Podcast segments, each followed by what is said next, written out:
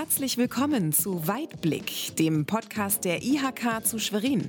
Hier berichten Experten monatlich über aktuelle und konkrete Service- und Hilfestellungen für Ihr Unternehmen. Mein Gast sitzt mir schon gegenüber. Stellen Sie sich mal kurz vor. Wer sind Sie und was machen Sie hier? Ja, guten Tag. Mein Name ist Peter Tott. Ich bin in der Schweriner Industrie- und Handelskammer verantwortlich für den gesamten Bereich der Aus- und Weiterbildung das heißt also im ersten Schritt ein Stückchen Zukunftssicherung für unsere jungen Leute. Wir sind ja jetzt im Sommer. Ist das die Hochzeit für Suchen und Finden von Auszubildenden? Wir wären natürlich glücklich und froh, wenn das Suchen und das Finden von Ausbildungsverträgen bereits im Frühjahr stattfindet, zum Teil vielleicht auch schon im Winter. Aber wenn das Abschließen eines Ausbildungsvertrages, das Unterzeichnen im Sommer geschieht und die Ausbildung im September beginnen kann, ist alles gut. Haben Sie selber eine Ausbildung gemacht mit einer IHK-Prüfung? Ich gebe ehrlich zu, ich habe studiert. Beschreiben Sie mal so ein bisschen die, die Aufgabenfelder, weil im Prinzip kann doch jeder Betrieb eine Anzeige in die Zeitung setzen und sagen, wir suchen Auszubildende, wofür brauchen wir sie denn? Genau an der Stelle beginnt die Aufgabe bzw. beginnt die Betreuung durch die Industrie- und Handelskammer. Denn wenn ein Betrieb ausbildet, hat er im Zweifelsfall gar nicht so richtig die Übersicht, welcher Ausbildungsberuf kommt über, äh, überhaupt in Frage, beziehungsweise welche Ausbildungsrichtungen passen denn perfekt in mein Unternehmen rein, in mein Aufgabengebiet. Und hier kommen die Berater, die dann gemeinsam mit den Unternehmen in den Unternehmen klären, welcher Beruf kann ausgebildet werden, welcher passt optimal, welche Voraussetzungen sind gegeben. Gibt es noch die Ausbildereignungsprüfung? Muss ich immer noch einen Unternehmen haben, der das quasi kann, der die Auszubildenden an die Hand nimmt? Wenn ich in meinem eigenen Unternehmen, auch wenn es sehr, sehr klein ist, ausbilden möchte, dann weiß ich ja in erster Linie, worauf es mir ankommt. Das heißt also, wo möchte ich den jungen Menschen hinbekommen, damit er in meinem Unternehmen für meine Kunden Dienstleistungen und Produkte erbringt. Dazu habe ich mehrere Jahre Zeit. Viele Ausbildungen gehen über drei Jahre. Während dieser Zeit kommen natürlich eine ganze Reihe von Aufgaben auf denjenigen zu, der die Ausbildung durchführt. Und das wäre natürlich einfach hilfreich, wenn derjenige auch weiß, worauf er sich einlässt. Und deswegen die Ausbildereignungsprüfung. Jetzt hören wir ja immer also von, von vielen Unternehmen, dass es gar nicht mehr so leicht ist, die Ausbildungsstellen, die es gibt, zu besetzen. Was macht die IHK, damit das leichter wird? Die Schweriner IHK hat knapp 25.000 Mitgliedsunternehmen. Von den 25.000 Mitgliedsunternehmen bilden derzeit etwa 1200 Unternehmen aus. Schauen wir uns den Bereich Westmecklenburg an, dann ist natürlich erstmal die Frage, wie finde ich als Schülerin, als Schüler überhaupt einen Betrieb, der ausbildet. Dazu gibt es Messen, dazu gibt es Börsen, dazu gibt es entsprechende Lehrstellenbörsen. Aber trotzdem ist es natürlich schwierig, in meiner Region überhaupt erstmal rauszubekommen, was gibt es denn überhaupt. Und an der Stelle hilft die IHK in beide Richtungen. Einmal dem Unternehmen, das Ausbildungsangebot aufzubereiten und entsprechendes Marketing dafür zu betreiben. Dann natürlich die Angebote auch mit in die Schulen zu nehmen. Wir sind regelmäßig in den Schulen der Region. Und wenn wir dann über die Schulen, über die Messen Kontakte zu jungen Leuten haben, den jungen Leuten auch immer zu signalisieren, schaut mal, das sind die Berufe, das sind die Möglichkeiten und das sind die Unternehmen dazu. Wie, wie läuft das exakt ab? Also gehen Sie auf, auf Messen, die auch in Schulen stattfinden, oder gehen Sie richtig in die Klassen und sagen, wir erklären euch mal, was ihr in Zukunft tun könntet? In Mecklenburg-Vorpommern in den Schulen unseres Bundeslandes ist die Berufsorientierung und auch die Studienorientierung geregelt. Das ist der positive Teil. Hm. Haben wir junge, engagierte Lehrer, dann wissen die auch, in welche Richtung Berufsorientierung durchgeführt werden kann. Sie kennen dann zum Teil auch die Region und ähm, wenn Sie das nicht so richtig wissen oder wenn Sie besonders gut sind, holen Sie sich Unterstützung durch die Wirtschaft. Und genau an der Stelle kommen wir ins Rennen. Das heißt also, wir gehen dann gemeinsam mit den BO-Lehrern in die Klassen rein, wir führen BO-Unterricht durch, wir wissen, welche unsere Betriebe ausbilden und können damit unmittelbar in der achten oder in der neunten Klasse, vielleicht auch in der zehnten Klasse dann genau orientieren und sagen, das findet in der Region statt, setz dich aufs Fahrrad, fahr in dein nächstes Gewerbegebiet, dort gibt es folgende Angebote, mach was draus. Was ist, was ist Ihr Eindruck? Wie, sind die, wie ist denn der Schüler von heute? Wie ist denn die Jugend von heute? Am Anfang natürlich herzlich verpeilt. Sie haben erstmal die wichtigste Aufgabe von ihren Eltern, erstmal ordentlich zur Schule zu gehen und zu lernen. Und dann kommen wir und versuchen sie ein Stückchen durcheinander zu bringen und sagen, das ist alles gut, was du bisher gemacht hast. Jetzt kümmerst du dich aber bitte um deine eigene Zukunft. Die findet im Zweifelsfall ein bisschen ohne deine Mutti statt, sondern was macht dir Spaß? Was könntest du dir vorstellen? Im Zweifelsfall vielleicht auch, was geht überhaupt nicht? Was magst du überhaupt nicht machen? Und wenn wir an der Stelle angekommen sind, dann können wir dann auch die nächsten Schritte gehen und halt sagen, okay, wenn du weißt, was dir keinen Spaß macht, gehen wir den nächsten Schritt und finden das raus, wie du deine Zukunft dir selber gestalten kannst oder möchtest.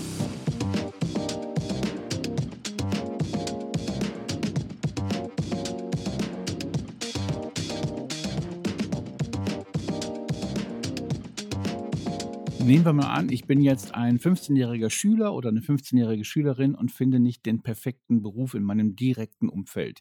Wie kann mir die IHK dabei helfen? Wir haben als Schweriner IHK in Westmecklenburg 145 verschiedene Ausbildungsberufe. Da müsste man als Jugendlicher schon richtig was finden. Also ich sage es immer ganz gern so, bis auf eine kleine Ausnahme können wir fast alle Interessen in die Praxis umsetzen und die Ausnahme ist der Bereich Bergbau, den haben wir in Mecklenburg-Vorpommern gerade nicht so stark. okay. Und Aber, Berg, Bergsteigen auch nicht. Ja, wobei wir natürlich äh, ein entsprechendes Bergbaugesetz haben. Das brauchten wir mit der Buga, mit der IGA in Rostock für das äh, Seilbahngesetz. Ach, tatsächlich? Dafür brauchten wir das Gesetz. Wir haben es also. Also wir könnten theoretisch wir könnten in die Tiefe zu buddeln. gehen. Ja. Ich war selber mal in einem Unternehmen, wo die Geschäftsführung sagte, wir erfinden jetzt einen eigenen Ausbildungsberuf und fragen mal die IHK, ob sie da mitgeht. Und das ging. Gibt es sowas häufig? Wir haben eine ganze Reihe Betriebe bei uns in der Region, die sind sehr, sehr stark spezialisiert.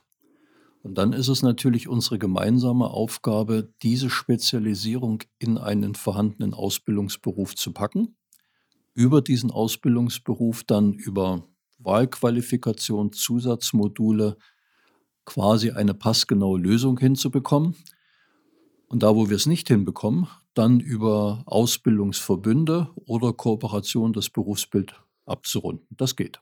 Okay, also das heißt, größtmögliche Flexibilität, um junge Menschen und etablierte Unternehmen zusammenzubringen. Eine hohe Flexibilität, die dann aber immer wieder zu einem bundeseinheitlichen Berufsabschluss, zu bundeseinheitlichen Prüfungen führen muss.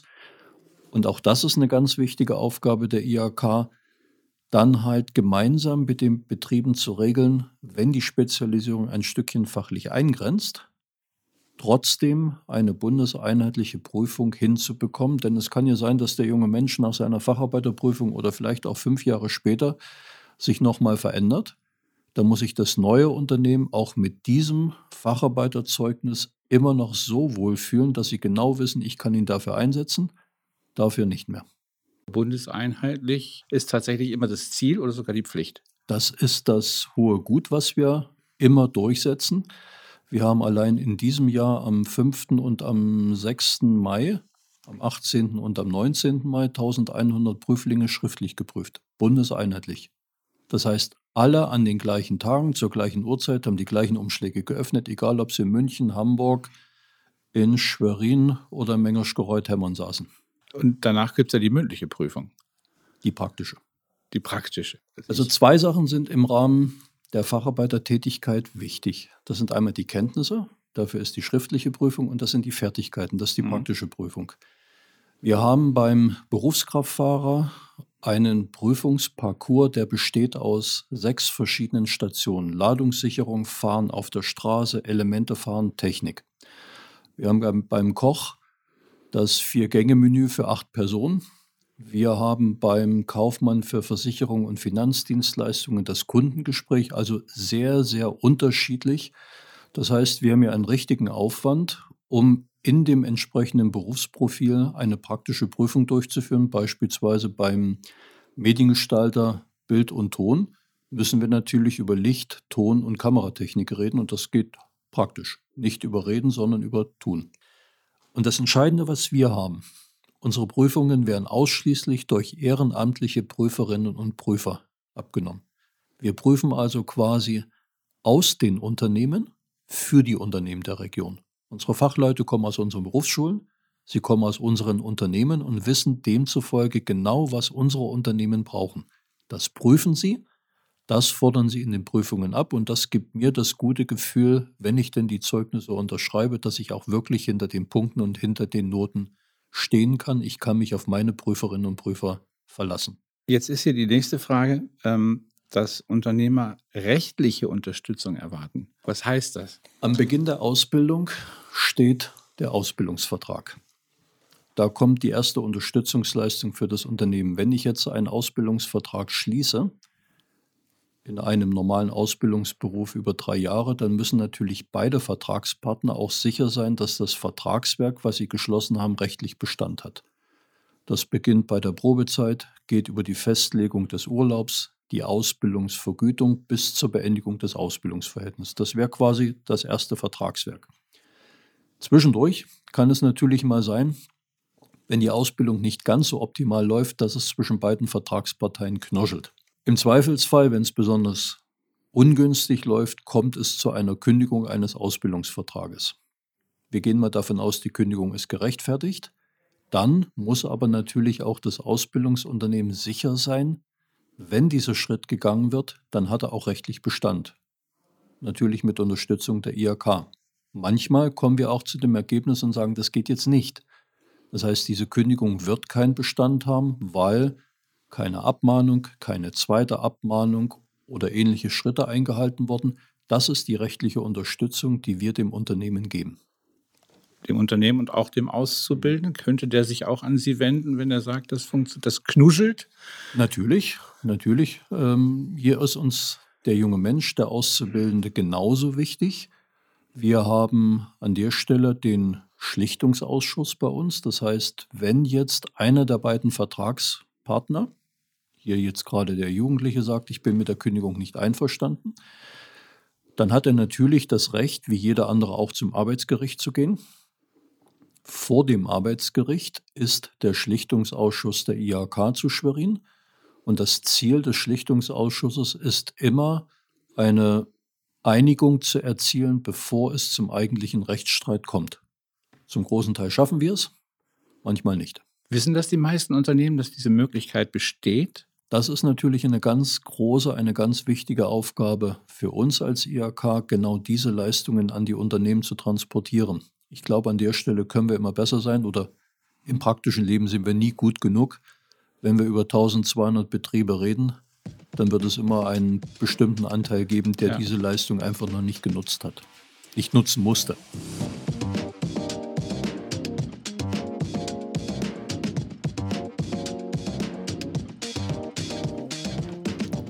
Wenn ein Jugendlicher Sie in der Schule oder bei einer Messe verpasst hat, wendet er sich dann trotzdem an die IHK? Und wenn ja, welche Möglichkeiten gibt es da? Also wir haben unsere Beratungshotline. Vier junge Leute für Schülerinnen und Schüler. Die können jederzeit bei uns anrufen, eine Mail schicken. Wir haben jetzt seit neuem auch WhatsApp-Kontaktmöglichkeiten. Also möglichst niederschwellig einfach mal zu sagen, hier bin ich, ich habe keinen Plan, was kann ich machen, dafür sind wir da. Die zweite Sache, wir haben natürlich unsere Internetauftritte immer mit dem Verweis auf die Lehrstellenbörse. Tagesaktuell für diesen Sommer immer noch über 600 Angebote. Da sollten die meisten wirklich etwas finden.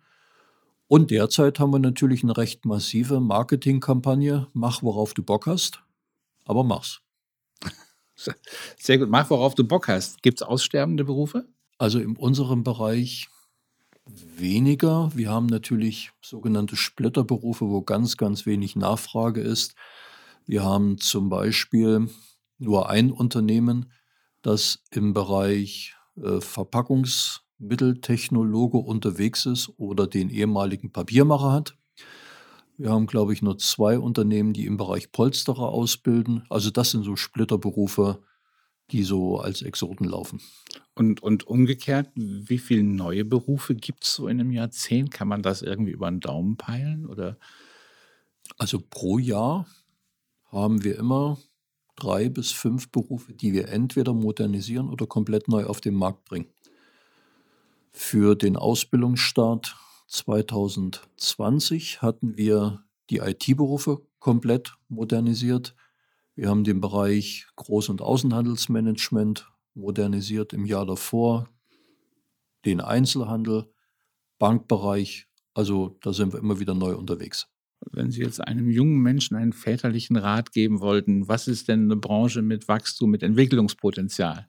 Kann man da überhaupt eine Antwort geben?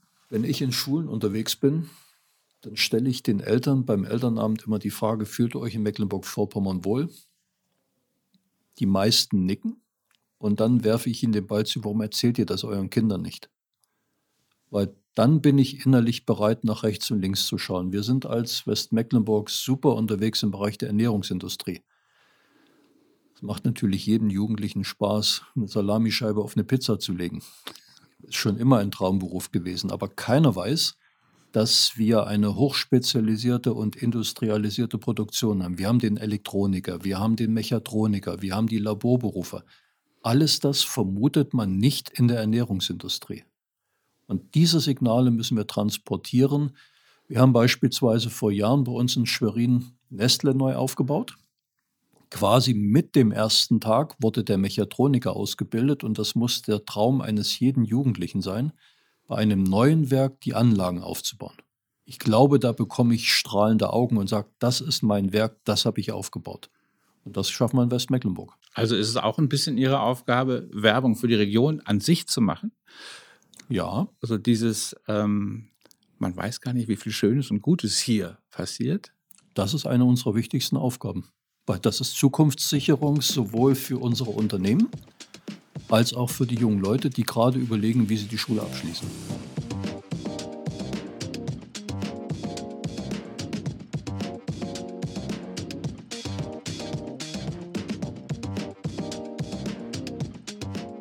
Sagen Sie doch noch mal drei, vier weitere Ausbildungsbereiche in dem äh, Berufe in dem Bereich Ernährungsindustrie. Also wir haben jetzt den Mechatroniker.